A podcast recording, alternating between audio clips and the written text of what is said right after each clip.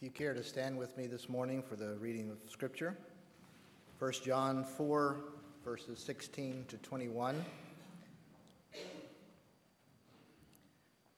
So we have known and believed the love that God has for us. God is love, and those who abide in love abide in God, and God abides in them. Love has been perfected among us in this, that we may have boldness on the day of judgment. Because as He is, so are we in this world. There is no fear in love, but perfect love casts out fear. For fear has to do with punishment, and whoever fears has not reached perfection in love. We love because He first loved us. Those who say, I love God and hate their brothers or sisters are liars. For those who do not love a brother or sister whom they have seen cannot love God whom they have not seen. The commandment we have from him is this those who love God must love their brothers and sisters also. This is the word of God.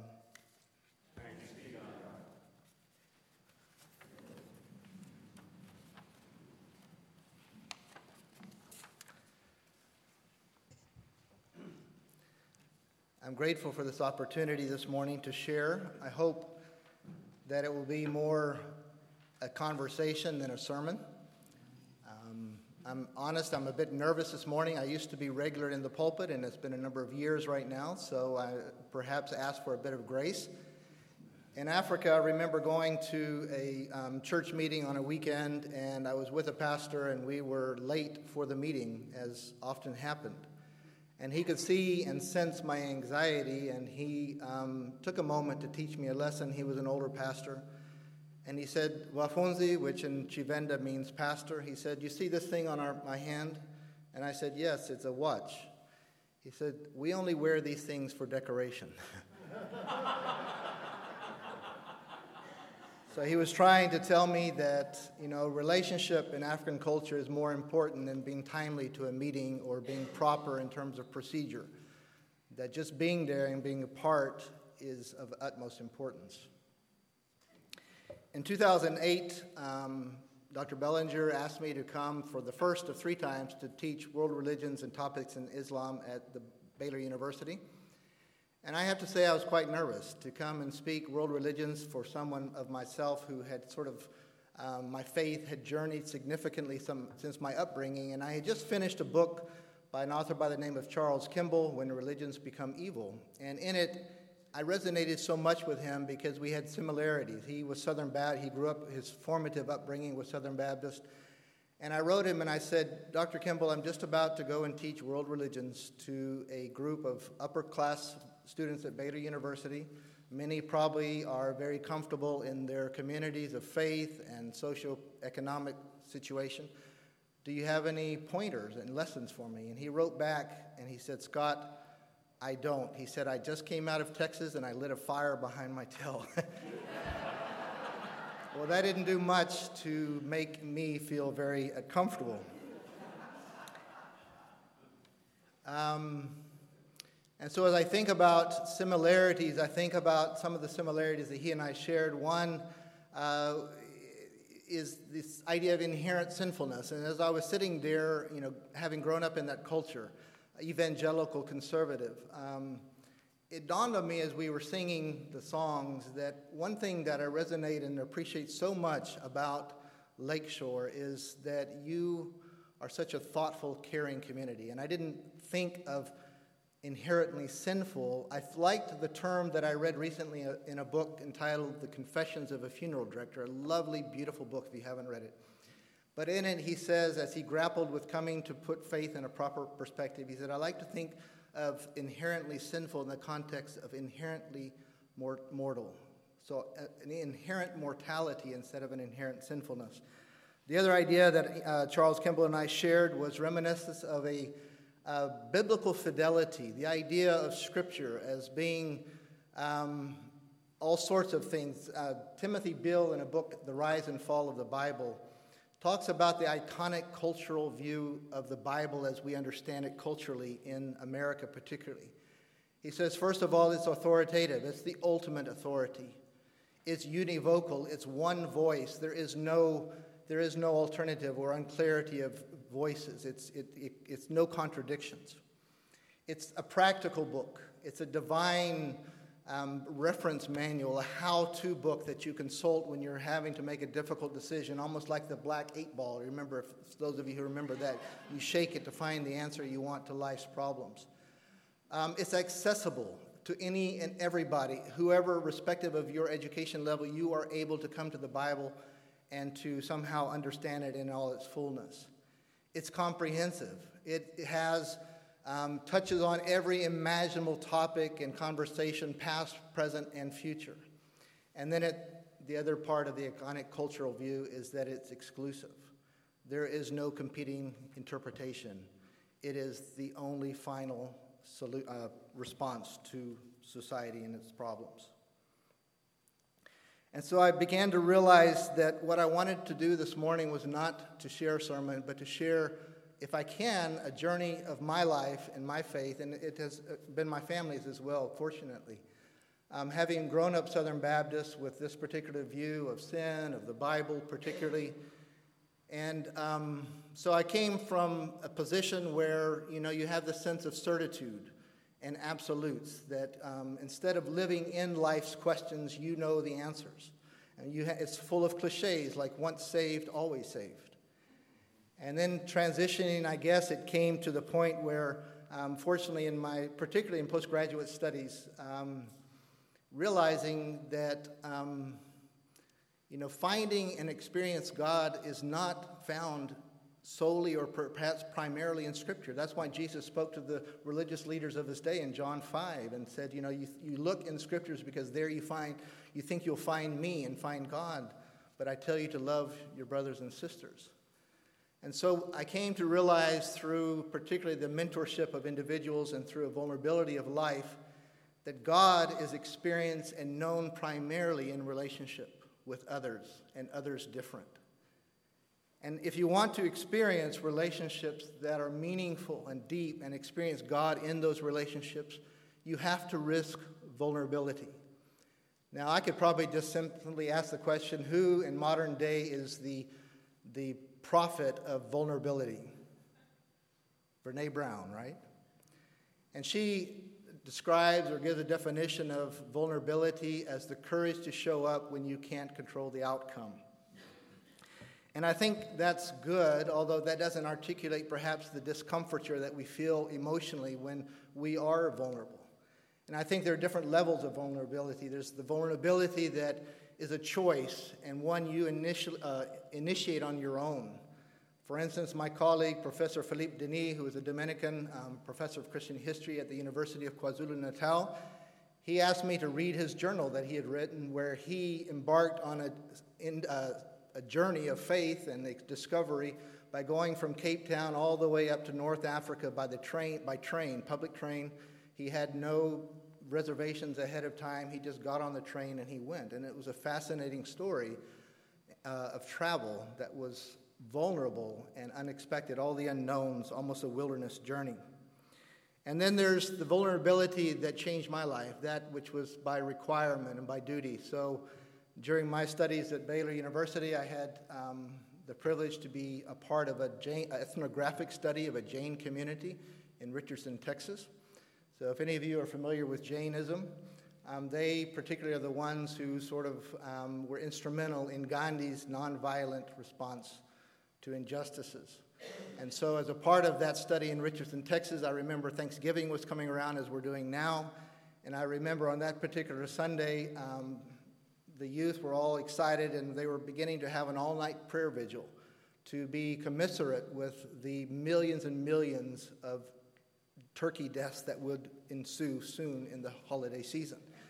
And I would remember as I shared that with my students at Baylor, there was always, and normal, uh, you know, chuckles, but then I thought, you know, how um, wonderful it is to think of an individual and a group of individuals who so revere life that they would identify with that which is not life for many birds. and then finally, I guess you could say, um, there's the vulnerability that comes that's not really our choice, whether we succumb to a sickness or we said something or did something and someone comes back and makes us feel very small because we said something inappropriate. Vulnerability, Henry Nouwen said, living with others in a shared comp- confession of weakness or brokenness. And I think that's a part of vulnerability as well. And so, part of sharing with you as a church family, I want to share that for the last 10 years has been an extremely difficult, vulnerable part for myself and my family. Um, we came back because my wife's mother was um, chronically ill. Uh, we went to Austin because my wife was accepted to UT Austin's Master of Nursing programs, which one of your own, Kay Abant, was the one who is instrumental in directing her to that program of study. But then to be in Austin, um, things didn't go as we planned. I thought I would come back and find a job um, teaching. I did teach at Baylor for one year, but then realized that the commute was too difficult for the family. Um, and then, as I was beginning to think about re engaging professionally in a different way, um, our middle daughter had two various issues that I share with you, not in secret because she publicizes it on Facebook. But she was a victim of sexual assault by her work supervisor when she was 15 and um, by someone who was 29 years old. And then she had a chronic malform- venous malformation of her left calf that required, um, she's had more than 25 procedures. She's been a trial chemotherapy. And as of today, she's scheduled for amputation of her left leg on December 3rd. We have our fourth born who was coming back from a summer camp and was just excited to be getting on the bus and coming home. And she was carrying like a duffel or something bag, and she kind of hopped over a little pool of water. And so doing, her vertebra slipped, and she was then eventually experiencing chronic pain and was diagnosed with spondylolisthesis. Sorry, I don't say that correctly. And so the chronic pain for her eventually necessitated a back brace, a leg brace, and um, she had to do her first two years of high school on homebound studies. Um, vulnerability for me was learning to have a change of identity, going from sort of a macho, athletic, you know, out there in the workplace type individual. Very happy with my colleagues at the university to suddenly finding myself at home while my wife was doing her full three year master's program and then by transition working. And um, finding that there are more and many ways to fold lingerie when you've done the laundry. Not being too proud to buy feminine products at Costco and walk out in the aisle. Um, waking up in the morning and asking yourself, what do I take out of the freezer for dinner? So these are the kind of mental switches that went on in my mind. Um, and Charlene was so wonderful. You have such a wonderful minister. And Charlene, I remember asking her in many of the applications I'd made for um, trying to find a new teaching position or work assignment to write me a um, letter of reference, and she writes beautifully. And in fact, I go to that letter often when I'm feeling a little bit down and want a little pep up. Unfortunately, it hasn't been very effective. I haven't found work. so, vulnerability, I think, is something that we fight against, particularly as North Americans. You know, we're the, we're the wilderness fighter, we're the, the the Minuteman, the person who goes out and tames frontiers. Um, and I think when groups go overseas, particularly to Africa, I think they come back with almost, it's really not for Africa, right, or for Africans, it's for us. It's for our society because I think we really are a fractured society. And um, I remember an African theologian was asked once his impression of Africa as, as uncivilized, as a place of darkness, as primitiveness. And he, and he was asked if he agreed, and he thought for a moment and he said, Well, if you mean primitive as in purity, then yes. Because there is a purity about Africa. There is a simplicity without it being simple or, or, or in a negative sense, but a simplicity of life that is relational, where, where life is vulnerable. Life is a struggle for survival, and yet it's a commonality that binds, a commonality that engenders deep and meaningful engagement and relationship with people.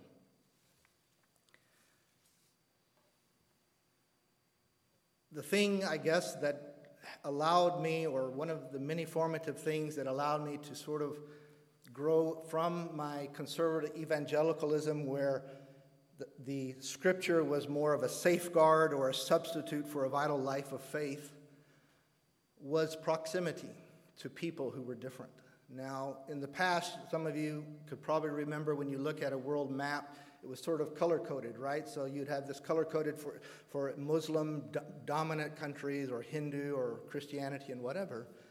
And now, as Diana Eck, Harvard professor, has made very public and, and known that the world is more like a kaleidoscope. When we look through it, we see this multicolored cultural, religious blend. And as Thomas Thangaraj, a former professor at Emory University, says, you know, in the past it was okay to sort of talk about the other, or to go and to save and to minister and to preach to the other, because the other was always away and over there and not present here. But the more that now the other is a part of our community, our neighbor, our workplace person, all of those antagonisms and those, you know, John 14, 6 that we might have used as sort of a proof text to go out and just say, you know, we have the truth and you need it, they begin to fall apart because we realize that in the other we find God also. Because God is the creator of all creation. And in fact, we often find more God in the other than we do within ourselves. And so then proximity was one thing, then the narrative was another, hearing the stories of individuals who were different. Um, I don't know if you're familiar with Jonathan Haidt, H A I D T. He has a book, many books, but one is called The Righteous Mind Why Good People Are Divided by Politics and Religion. And it was really practical to me as I read his book because he uses the illustration of the rider and the elephant.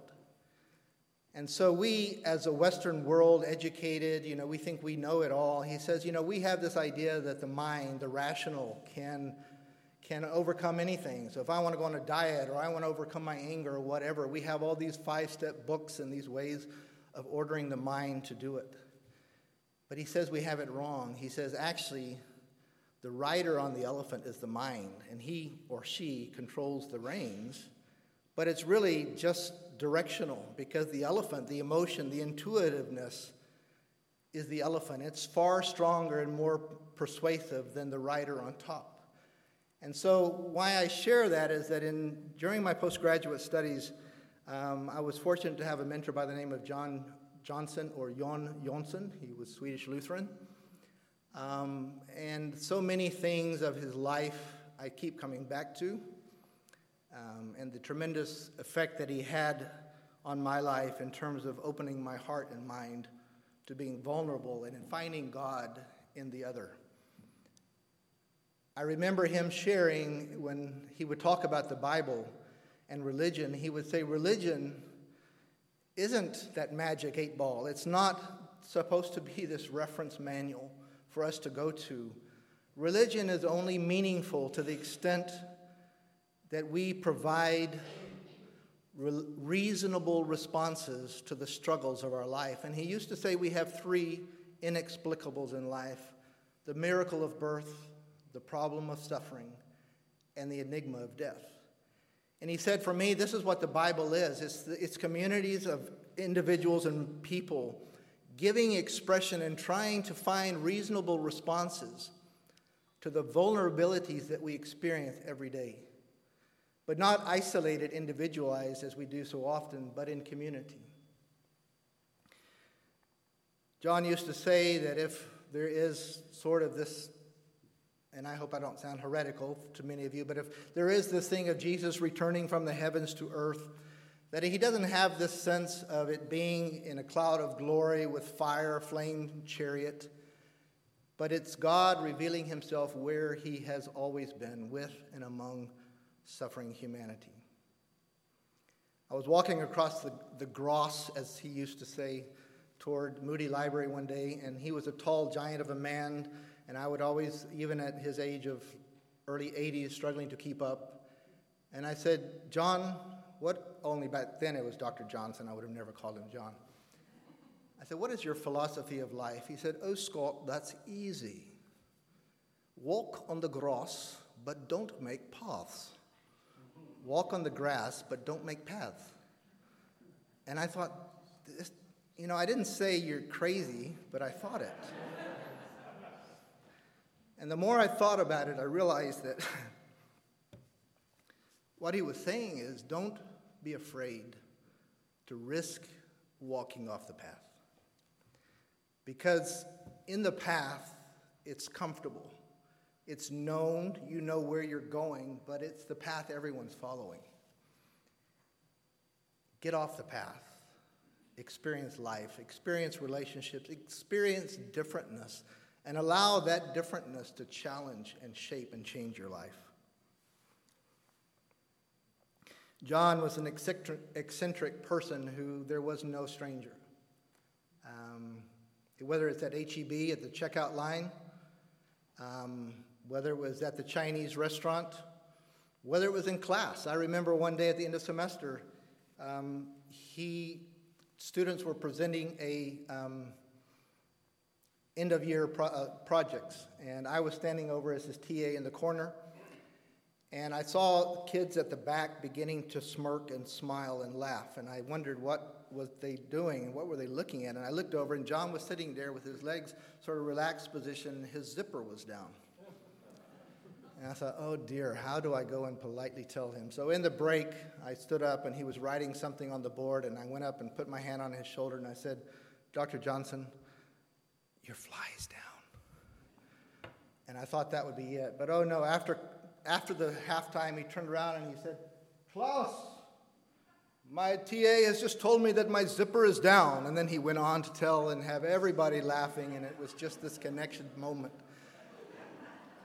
But that was John. You know, he, he had no, he, he was transparent. He was a person you could relate with. Vulnerability, I remember Peter Koza, a Mozambique refugee who uh, worked with in the northern part of South Africa.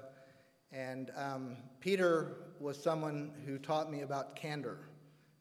Um, sometimes you might think it was a little bit rough because one evening he and his wife and a, a teacher friend came to our house, and I had just made a South African potjiekos, which is a cast iron pot that you layer with all sorts of meats and vegetables and a cup of wine, and it tastes. And I was really proud of this potjiekos. And so I invited he and his wife and friend in, and they came and they sat and they were eating and they ate in silence. And then it was time for them to leave, and we walked them to their bakkie, which is a pickup truck, and, and we said our goodbyes, and Peter drove off, and the dust was behind him, and then suddenly the brake lights came on. It was dark.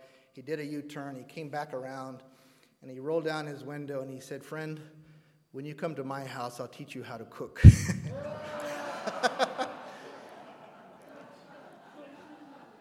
but Peter was also the kind that when I went to see him, and he eventually died of brain cancer a number of years later. But he was one I remember on this visit where he said, Let's go walk in the neighborhood. And Malamulele, where he lived, was predominantly, I don't know of any other Europeans, whites that were there. It was all black community, sort of established during the years of apartheid.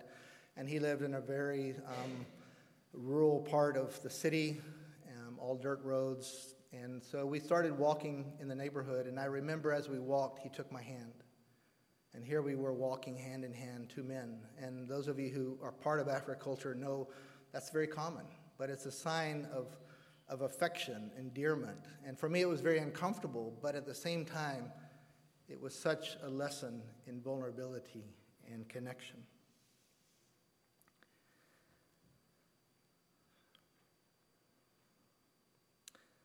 So this morning, I guess I, the other part of my sermon is for another sermon because time is waning.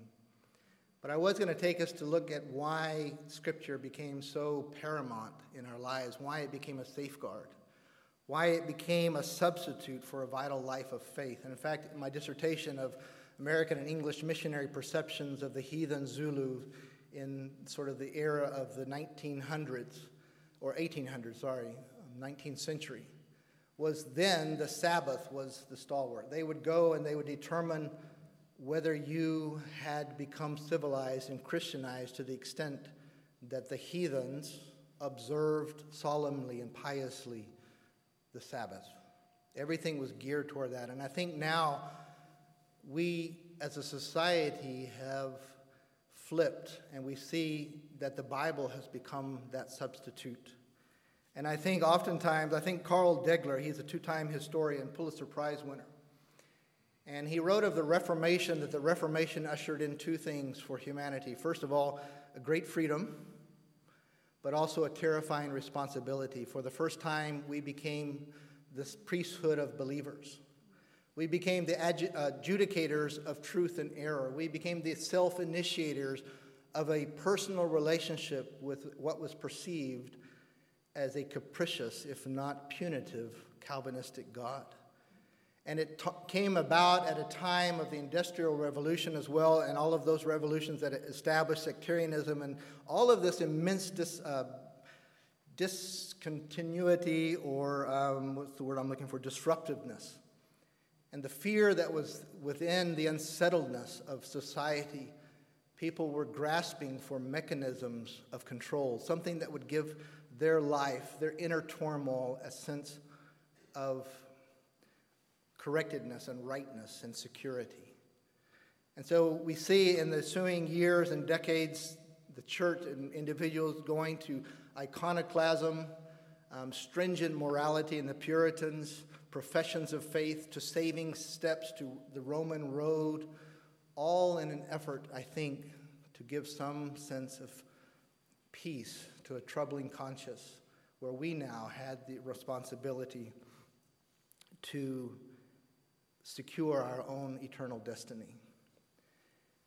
How many of you have seen the image of, and it's probably across in different cultures, but African women carrying their baby on their back with a, blanket wrapped around them? My wife used to do that with our children. Wonderful, wonderful way to put them to sleep. And I've often thought that that image is an image both of, of, of what we have seen salvation. We have seen almost ourselves as a child who somehow has to sort of grasp securely on to God the Father lest we fall out off. But a different corrected view of God might be that God is the one who places his arms his or her arms around us and embraces us as the child that's cocooned on the back of the mother. So I leave you this morning with something that um, gives expression to finding God in others. Um, I believe that all of us are made in the image of God, and we can debate that for a very long time as to what it means, but there is something where we are closer to God than we give ourselves credit for. My wife wrote of this uh, back in probably about um, 1997, and her name was Priska Matebula. Priska Matebula died suddenly last week. Louisa and I attended her funeral today. They say she died of pulmonary embolism. Although I didn't really intend to stand up and say anything during the funeral, the thought went through my mind that if I were to say anything, it would have to include the statement she said to me on the one occasion that we met, namely, that she liked my teeth. She had been at a youth support group I had shared in. When it was over, she told me about her children in Zambia and that she had appreciated what I said in regard to parenting and that she liked my teeth. I sort of chuckled when she said it, but never understood the why. While it had stuck in my mind, I didn't ask anyone else why she might have said that and just tucked the fact away in my mind. During the eulogy today, the statement was made that she had been a dental assistant while she was still living in Zambia but it still didn't dawn on me. Then, when I came home and Elizabeth was reading the write up about Priska's life, she suddenly said, That's why she liked your, your teeth. She was a dental assistant. It finally made sense. She went from being a dental assistant in Zambia to working with sex workers in South Africa. She had left her children behind to be able to provide better for them and to work with people living with AIDS. She had been recruited by CARE, which meant Community AIDS Response, because they needed people who could speak other African languages. She had begun a support group at the Helen Joseph Hospital and had a special initiative to educate sex workers about AIDS. All through the funeral, people spoke about her deep and vibrant faith. It struck me how meaningful it was that she was a person who wanted to follow Jesus with her life and wasn't loath to work with sex workers. But now she is gone, and her children are left without a mom. I was told that the day after she died, she was scheduled to return to Zambia to bring her children here to live with her. Richard Rohr, in his book Near Occasions of Grace, says apart from human relationship, God remains word instead of word become flesh. God is argued about instead of loved, proven instead of shared, religion instead of life, until and unless Christ is someone happening between people, the gospel remains largely an abstraction.